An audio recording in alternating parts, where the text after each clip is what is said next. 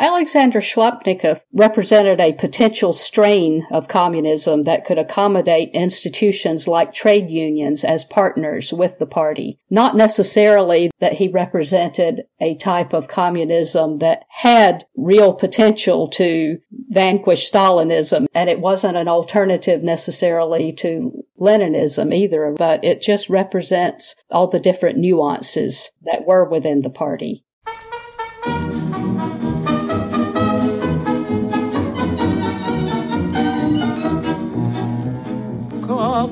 вечерком с Милой шли вдвоем, а фонарики горели. И при виде их на момент притих, и сердца наши замляли. Hello, and welcome to the SRB podcast, where in each episode we discuss Eurasian politics and history. I'm your host, Sean Guillory. I'm pleased to welcome Barbara Allen to the podcast to talk about the life and times of the old Bolshevik Alexander Shliapnikov, his revolutionary working class politics, and his tragic fate at the hands of Stalin. Barbara Allen is an associate professor of history specializing in the history of the Russian revolutionary movement and the early Soviet regime. Her research includes the history of working class opposition to the Soviet Communist Party dictatorship. Her most recent book is Alexander Shliapnikov, 1885 to 1937, Life of an Old Bolshevik, which was just released in paperback. Here's Barbara Allen.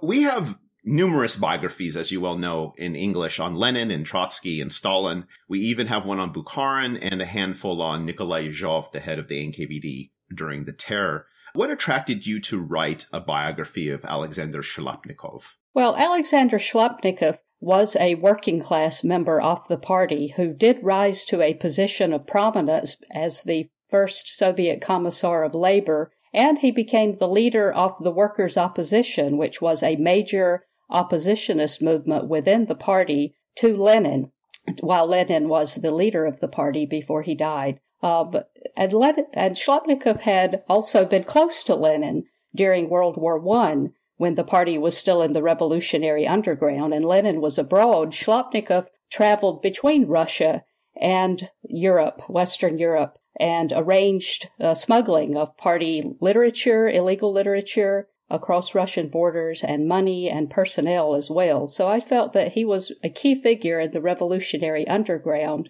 who was close to Lenin then. He was on the scene in 1917 during the revolution he held a prominent position in the Civil War on the front, and then he became the leader of a major opposition movement. So I thought he was a key figure whose biography had been neglected. Do you feel that? So, so what do you think that his a biography of him shows us about, say, the times in terms of the revolutionary underground, the revolution, and the the early Soviet system that maybe we miss when we focus on some of the more prominent figures? Well, he was tied into the metal workers union, and the metal workers were considered to be the most conscious workers of the revolutionary movement. And I felt that a, biography, biography of him could help to represent the role of the metal workers in the underground movement in the 1917 revolution and then give a perspective of how perhaps not all the metal workers, but certainly a significant sector of them felt about the way in which the revolutionary goals and mission had changed um, in the early Soviet years. So one of the things you emphasize repeatedly is is differences from some of the worker biographies that we have, like Simon Kanatchikov, um, Nikolai Yezhov to some extent. Talk about Shliapnikov's childhood and the environment he grew up in, and how it compared to these other old Bolsheviks. But Shliapnikov grew up in a small town, Murom, was his hometown, and it was east of Moscow, certainly well within European Russia. Uh, he was he was from a largely Russian environment. It was between Moscow and Nizhny Novgorod, so he was not a peasant. He did have family connections to the peasantry. He spent summers in a small village, so he had those family connections. Yezhov grew up in a largely urban environment. Kanatchikov grew up among the peasantry, so Shliapnikov is more representative of the townspeople who became revolutionaries. Yet he also had the connection to the peasantry through family members, and he had family members who had worked in St. Petersburg in industry. I also found it interesting that he was uh, from an old an old believer family. Did did you find that the coming from the old believer milieu had an influence on on him? Yes, it did. And that is another key way in which he differed from a number of the other old Bolsheviks. Uh, he grew up among the Old Believers, and as you know, the Old Believers split from the official Russian Orthodox Church in the 17th century um, over what seemed to be questions of ritual. They were opposed to the reforms introduced into the church in the 17th century to bring Russian Orthodox practice more in line with that of Greek Orthodox practice outside of Russia, uh, they wanted to retain the old Russian ways, which had come to diverge somewhat from practices in the Greek Orthodox Church. Yet, despite these differences being largely about ritual, the old belief became the ideology of dissent in Russia during the imperial period before socialism came to Russia. So they were rebels, they were dissidents, and he grew up in that sort of environment, that context, and they were skeptical of the Tsarist government. They were skeptical of the official Orthodox Church authorities. So he was raised to question authority and to challenge authority and stubbornly adhere to his beliefs. And of course, he did become an atheist before he became a Bolshevik. He did abandon his old belief when he began working in factories. Now, he enters, he becomes a, a, metal, enters metalworking or at least factory work at a really young age. He, he falsifies his age. He enters at around 10, though the law, I think, and you can correct me if I'm wrong, it was 12 years old in, in terms of child labor laws at the time. And he quickly gets involved in revolutionary underground activity. Uh, what experiences drove him to, to join the Bolshevik cause at such a young age? When he, he first did factory work during the summer, when he was about 10 years old. And he was continuing his schooling, though. He finished about, he finished three years of school, the regular primary course curriculum. And uh, after that, that's when he entered factory work full time as an apprentice. Uh, before he uh, entered into the factory work and after he had finished school, he made a family trip together with his mother and younger sister to Sormovo, which was a center of metalworking at the time, and they had the new factories there as opposed to the old ironworking factory in Murom, where he had done a little bit of summer work. There in Sormovo, where they had gone for a family event, the christening of older sister's child, there he he heard about the revolutionaries, and it seemed very mysterious to him. There were a number of arrests that were carried out while he was in Sormovo, and he noticed that the workers took care of the family members who were left after their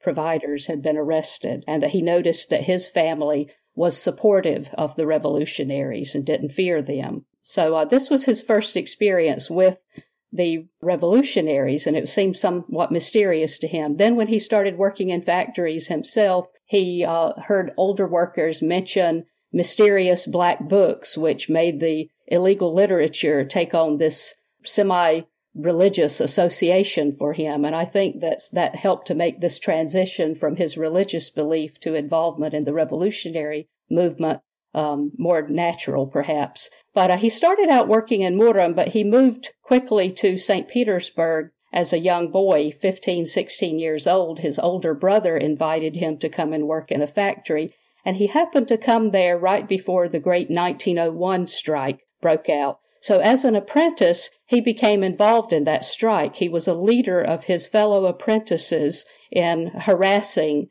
the strike breakers and trying to prevent them from interfering with the strike. And apparently he was prominent enough as a teenager, as a boy, in leading his fellow apprentices that he was blacklisted after the strike was over and he couldn't find work anywhere in St. Petersburg.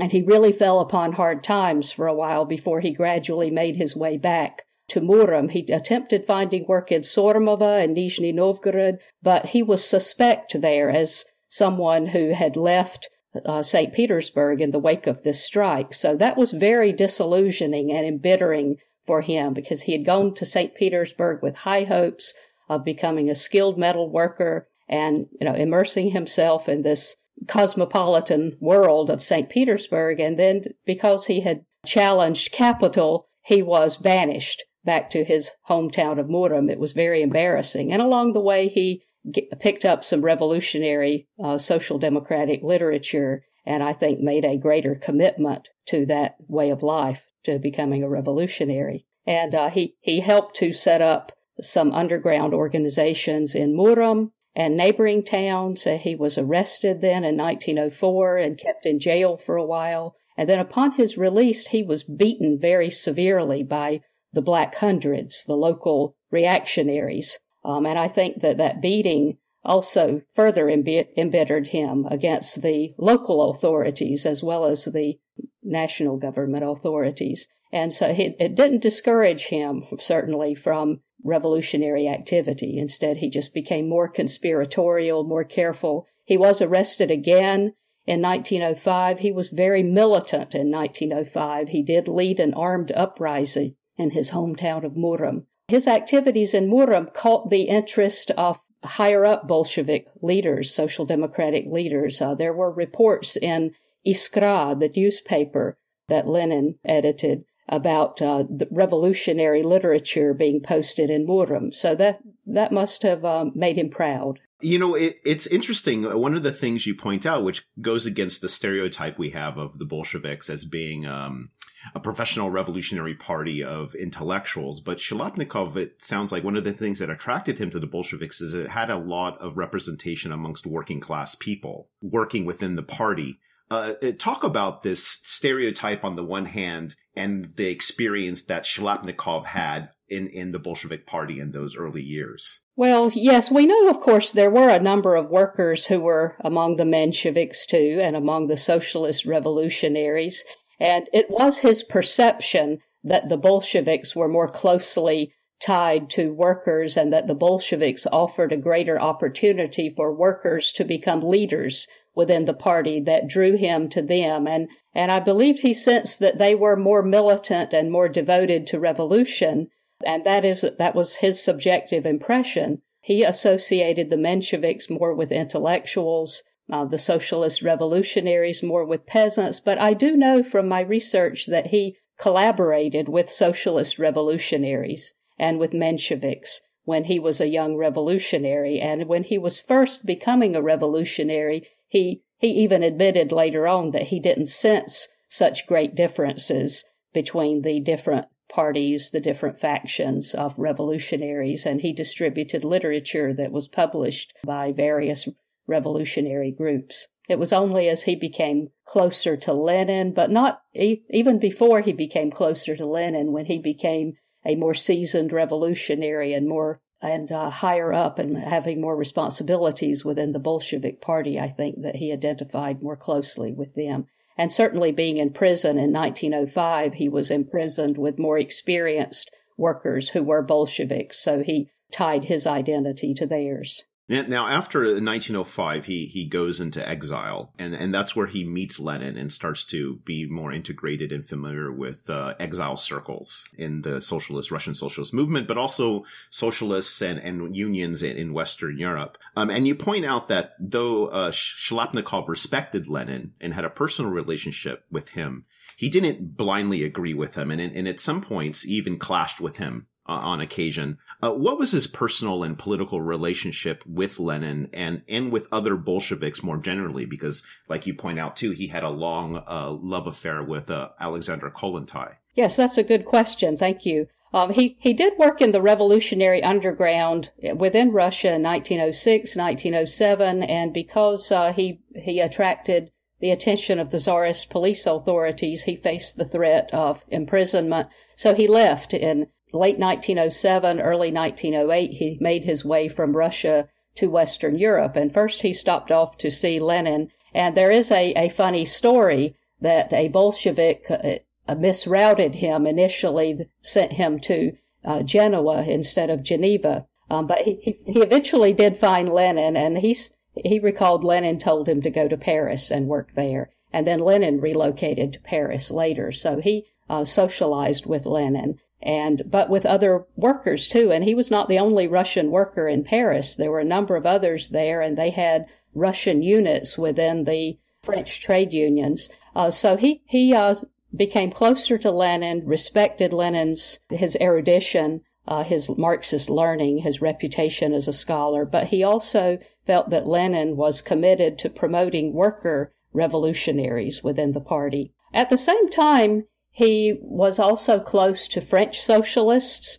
French trade unionists, and uh, when he, during World War One, when he was this key figure in the revolutionary underground, he was stationed much of the time in Scandinavia, and he worked a lot with the Swedish Social Democrats and became close to some of their uh, most left-wing activists. So, um, and then he had this romantic relationship with Kollontai, which was also a working relationship, and she influenced him as well. So there were these multiple influences. He was committed to Lenin's ideological interpretation. I didn't find any evidence that he was attracted to any of the alternatives to Lenin among the Bolsheviks, such as Bogdanov's um, interpretation, although some of the metal workers who were close to him were more attracted to Bogdanov's um, ideas, his thoughts. Um, Shliapnikov did not seem to be and as opposed to Lenin, he was able to work more easily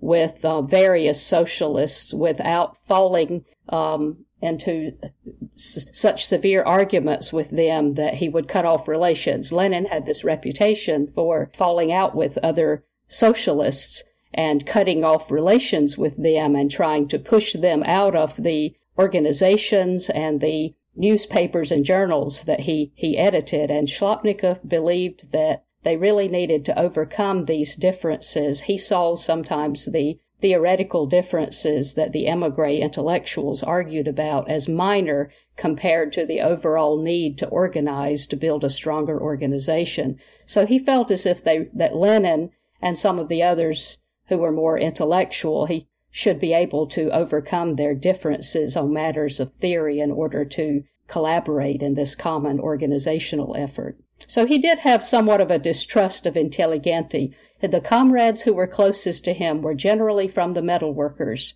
movement, his fellow metalworkers who he had worked with both in the workplace and in the revolutionary underground in St. Petersburg. Yeah, it, it seems to be a consistent theme for him that you uh, uncover that his I don't know if the what the word is exactly. It's he he doesn't really have time for this, and he's not attractive to this minutia of splits and differences and minor debates about theory. He doesn't seem to really get embroiled in a lot of personal infights and this is really in contrast to the reputation that Lenin had. And I, I, found it really interesting that he seemed to put the, the greater effort more on the forefront than his own stature as a, you know, individual revolutionary amongst a group of others. I mean, here I'm, I'm thinking about this because I'm reading, I'm at the moment, I'm reading a biography of Karl Marx and Marx was very much more like the Lenin type than, than the other way around. Shliapnikov became frustrated with the squabbles among the emigre intellectuals, and he would sometimes threaten Lenin that, well, I'll just go back to work in a factory if you you're going to allow these squabbles to undermine our efforts to to organize and to communicate with Russia. And uh, he he did uh, travel around quite a bit during World War One. He went into Russia several times and returned illegally crossing borders. Uh, he left what, what he felt as if the squabbles between Bukharin and Lenin and Bosch and Pyatakov uh, were becoming too intense over the journal Communist and the issue of national self-determination. During World War One, he left the scene. He went to New York in order to try to raise funds for the Bolsheviks. Now he turns to Russia and he's in Petrograd and he's one of the key Bolshevik leaders at the start of the, the revolution in February 1917. Uh, what was his contributions to the revolution throughout the year? And, um, and where did he stand on some of its key turning points? So, for example, the return of Lenin in April, July days, the relationship with the provisional government, uh, these kind of main issues that we all know during the course of 1917. Yes, he had returned to Russia before the February Revolution broke out, and he was the leading member in the, of the Russian Bureau of the Central Committee. The main leadership was abroad. The most senior Bolsheviks were not in Petrograd when the revolution broke out, so Shliapnikov was the most senior Bolshevik there, and he did not expect the unrest in Petrograd to bring down the Tsarist regime. So like most of the other socialists who were on the scene or in exile, this was something that he did not see coming. He was accused, later on, Trotsky accused him of not assisting the February Revolution. There was a, a committee uh, Vyborg district of Petrograd committee Bolshevik who accused Shliapnikov of not wanting to arm the workers at the crucial moment in the February Revolution. And Shliapnikov later said, well, we wanted to bring the soldiers over to our cause. We didn't want to arm the workers prematurely and, and alienate the soldiers. So we wanted to bring them over. But in reality, they were all just taken aback and surprised. He was involved, though, with a key, key group of socialists from different factions who helped to form the Soviet. So he was one of the founding members of the Soviet of Workers and Soldiers Deputies and a key figure in that. Did not favor collaboration with the provisional government, cooperation with it. When Kamenev, Lev Kamenev and Stalin came back from exile,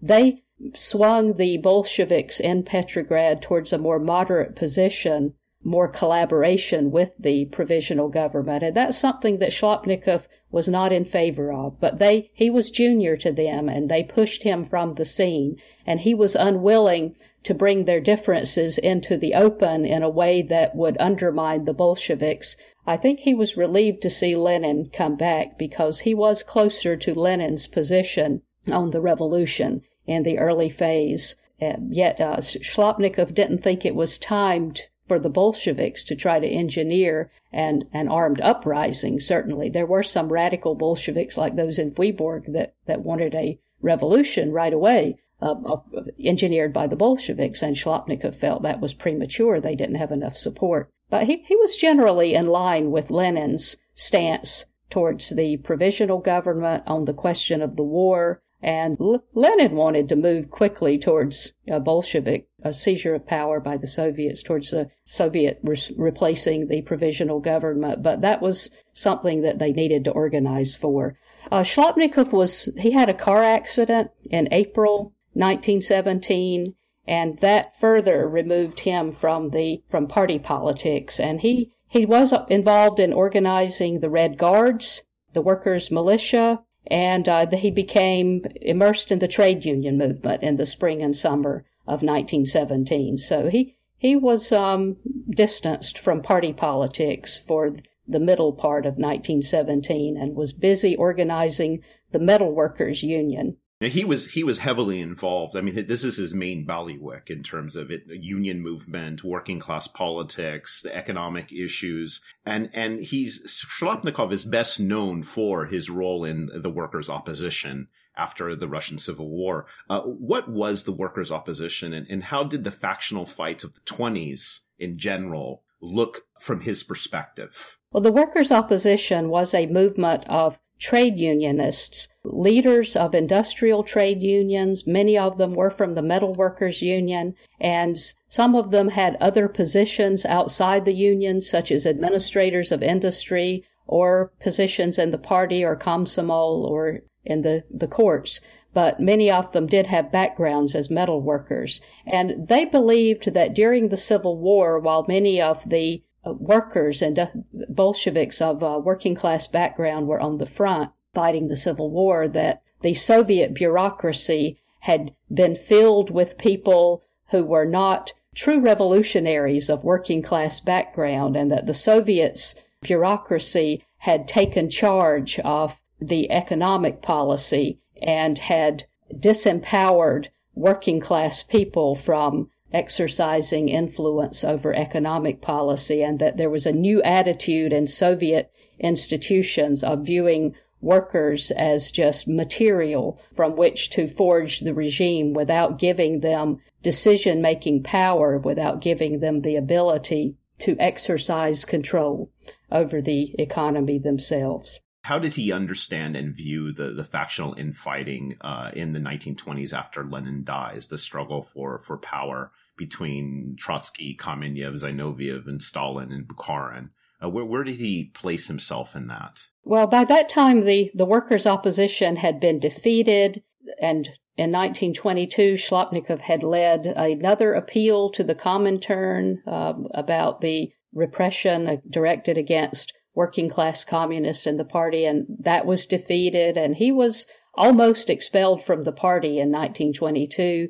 In 1921, after the workers' opposition was defeated, he was kicked out of the trade union movement. He lost his position as chair of the Metal Workers Union, and many of his fellow worker oppositionists also were expelled from the trade union movement and, and given new jobs. Um, so he, he had lost his power base by the time the left opposition um, arose by the time Trotsky was making his criticisms of Soviet industrial policy in 23, 24.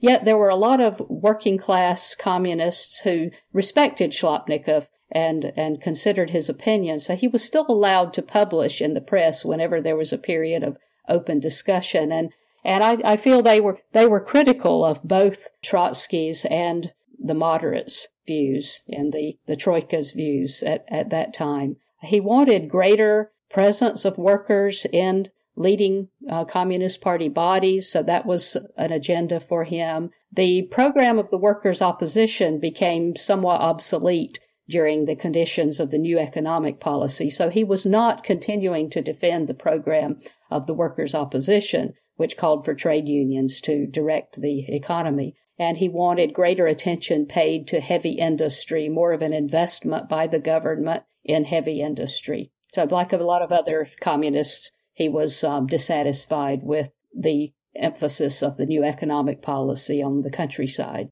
beginning in the, the late 1920s, Shliapnikov is he's he's in the process of writing his memoirs of his experience in, in the revolution. And as Stalin is consolidating his power, he's uh, Shliapnikov begins to be repeatedly criticized for the contents of his memoirs, the various ways he portrays events in the revolution, and he's also drawn into various scandals uh, connected to other members of the party criticizing Stalin's policies. Um, he's finally expelled in 1933. How did Shliapnikov respond to the attacks against him? And, what were the final years of his life like until his execution in 1937? Shliapnikov's memoirs were document based. Uh, he and, and others who wrote about party history, revolutionary history in the early to mid 1920s took, took the approach of consulting the documents and consulting sources that didn't just emanate from the Bolsheviks, but from other parties as well. He used newspapers. So his memoir histories are highly respected by historians uh, in the West, um, as well as in Russia. Yet in the late 20s, some of the, the party ideologists uh, supported by Stalin were pushing a more ideologically based approach to the history, which would serve the purpose of um, accentuating the role of the party in in the revolution, and and uh, Shliapnikov was attacked, and he responded in a way that said he he said I am willing to rewrite and correct errors. Yet he stubbornly maintained that insistence on using documents in his approach, and he didn't conform to to the um, party ideologists' attempt to reshape how history was written. So his works were banned um, eventually. He was purged in 1933. He appealed to multiple levels, all the way to the, the highest level, the, the Central Purge Commission. And he defended his past. He gave a long autobi- autobiography um, detailing everything he had done for the party during his past. And he was subjected to enormous pressure to denigrate his past, and he refused to. He broke down at the last purge session. He was expected to make a, an exemplary recantation of his past in order to be readmitted to the party, but he never offered that. And, and so he was sent into a strange sort of quasi exile in 1934 to the far north. Uh, he was sent up to work on the White Sea Canal project, but he didn't spend very a very long time there. He was brought back to Moscow and uh, was sort of kept in a, a holding pattern, I suppose. He was not given any work and he didn't get a salary and he was uh, selling off his tools and trying to write his memoirs, hoping that they would allow him to continue to publish his, his memoirs and that he could earn some income in that way. He was hoping to be allowed to go abroad. At the end of 34, he appealed to be allowed to go abroad for medical treatment he had a, a disease, Meniere's syndrome, which gave him vertigo and hearing loss. But but he's arrested after Kirov is, is assassinated or or murdered, I should say, again as part of the sweep of former oppositionists. Yes, he was in early 30 in January 35. He was arrested in the wake of that and and investigated, interrogated multiple times, and he never gave the kind of confession that the NKVD interrogators were pressuring him to give. Uh, he didn't confess to having been part of a conspiratorial organization to assassinate key Soviet leaders. He did make a few concessions. He he confessed that that um, there had been some anti-party statements in some of the correspondence between him and some of the other some of his comrades who had been in the workers' opposition long before. But he steadfastly insisted that he, neither he nor they had been part of a conspiracy directed against the Soviet regime. Nevertheless, he was uh, sent to prison, um, an internal isolator in the Urals, and his health became very poor there. And he was allowed to, he was released from prison, unlike a, a number of others, unlike Zinoviev, Kamenev. Uh, he, he was released from prison at the end of 35 and allowed to go into internal exile in Astrakhan but he was rearrested in September of 36, brought back to Moscow, interrogated, and refused to confess to having been part of a conspiracy directed against the regime. And then he was tried secretly and shot in September of 1937. It looked as if they were trying, the, the NKVD was attempting to cook up a case of the workers' opposition, but it just didn't come together. And I'm not saying really that the workers' oppositionists were unique in that regard. We know about the major show trials in which Zinoviev and Kamenev confessed and Bukharin seemed to, in this cagey way, uh, oblique way, contest the charges, uh, although some people disagree over whether uh, the extent to which he actually did contest the charges. But uh, there were there may have been a number of cases, and there were a number of cases that were half cooked that never made it to public trial. Whether that was because there weren't the resources to bring them all to public trial, or they they just didn't come together for one or another reason. Um, that's part of the story of the purges too. It's not just the public trials, but all of these cases that were halfway prepared but didn't come together. That tells the story, I think, of the terror um, too. Yeah, this is this is I think one of the, your your big points that you're trying to illustrate about through his life, through Shliapnikov's life, and that is that he he doesn't fall into the pattern that's been Soviet uh, historiography over the last 20 years of a of a Stalinist mentality of of giving oneself to the party, of this engaging in this open ritual of self criticism. Uh, you write that he he maintained his own sense of self as a Bolshevik. And so what, what does this say about Shliapnikov versus other old Bolsheviks like Kamenev Zinoviev or Bukharin who writes this letter to Stalin in the last days of his life or somebody even like Yezhov who is completely unapologetic and apparently says that he'll die with Stalin on his lips. How do you compare Shliapnikov to them? Well, it may be partially because he had this pre-revolutionary experience as a working class Bolshevik that helped him to maintain this sense of identity and as, have, as of having contributed to the party in a way that would prevent him from denigrating himself in the way that some of the others did. I think it was partially also the childhood as an as an old believer, the having been part of a community of dissenters that had this legacy of standing up to authority that gave him the confidence and the stamina, the stubbornness as well to maintain his own identity. And there was also an element of logic in, in his thought processes as well. Uh, he, he kept pointing out in letters that he wrote to the higher police and party authorities during his interrogations and imprisonment that, you know, I know what you expect of me. I know you expect me to denigrate my past and say that throughout my whole life I was opposed to the party, but I cannot see how this would benefit the party.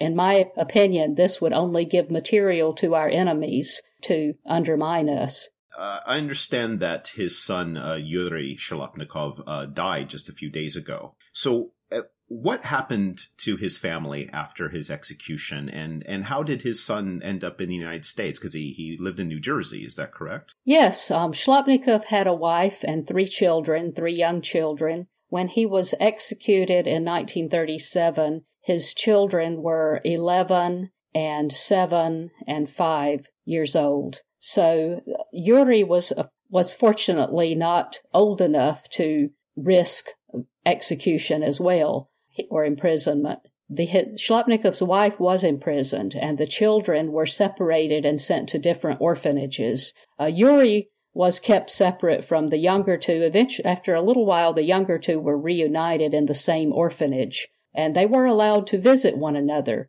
during the war. So they were all raised in orphanages, and then after World War II, their mother was released, and they were not allowed to live together but they all did live in the area of um, Gorky, which is now Nizhny Novgorod again. It had been Nizhny Novgorod before the revolution. The two um, older children, Yuri and Irina, became chemistry students. They studied at Gorky State University. And uh, the younger one, Alexander, when he became of age, he went to Moscow to work in construction.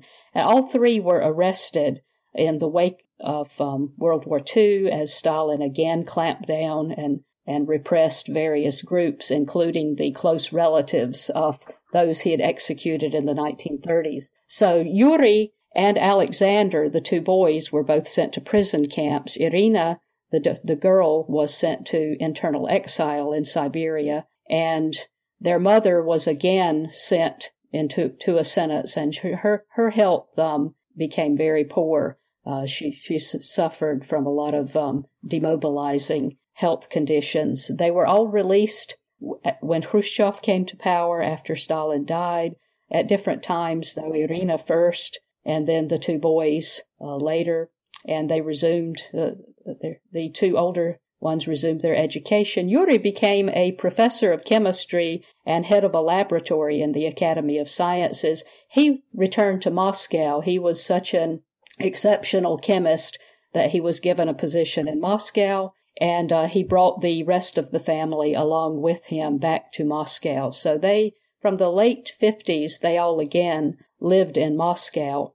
And uh, Yuri's uh, accomplishments included publishing a textbook, which was translated into English. It's about uh, polymers, and he was very, for a very long time, prevented from traveling abroad but um, he did travel to some of the socialist fraternal countries.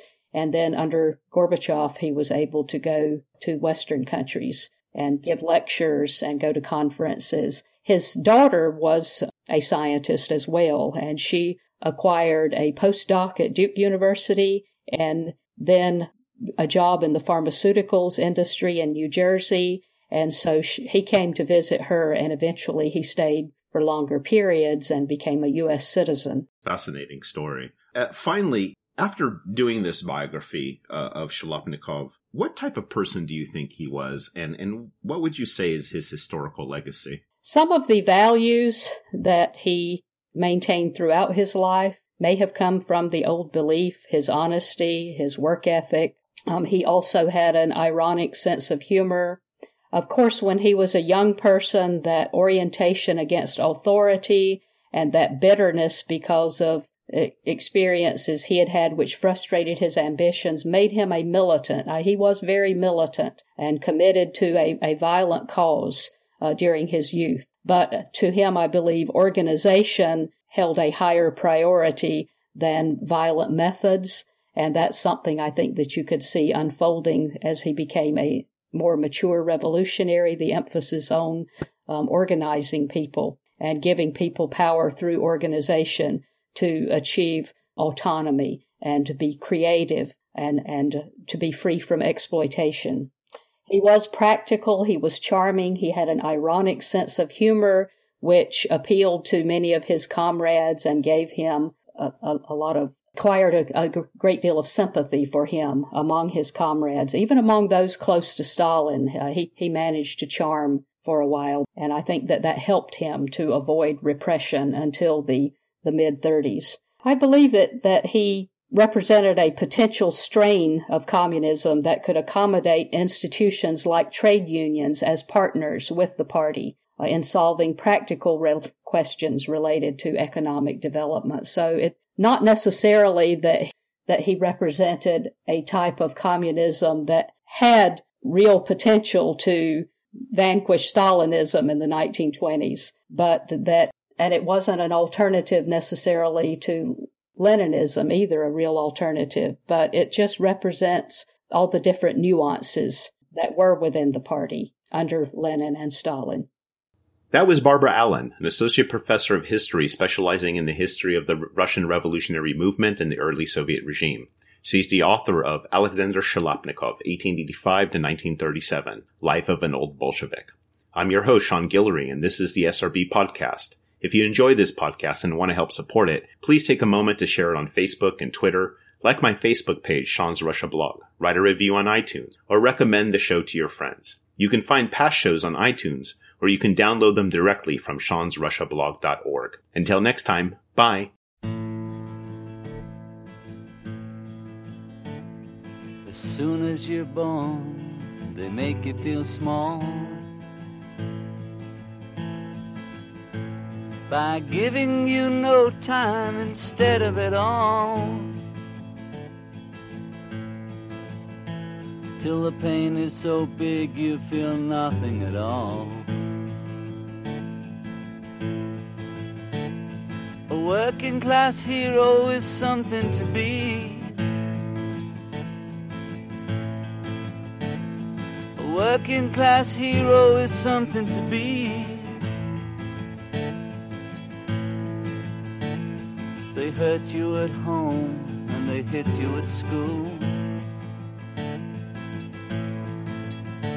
They hate you if you're clever and they despise a fool. Till you're so fucking crazy you can't follow their rules. A working class hero is something to be. A working class hero is something to be. When they've tortured and scared you for 20 odd years.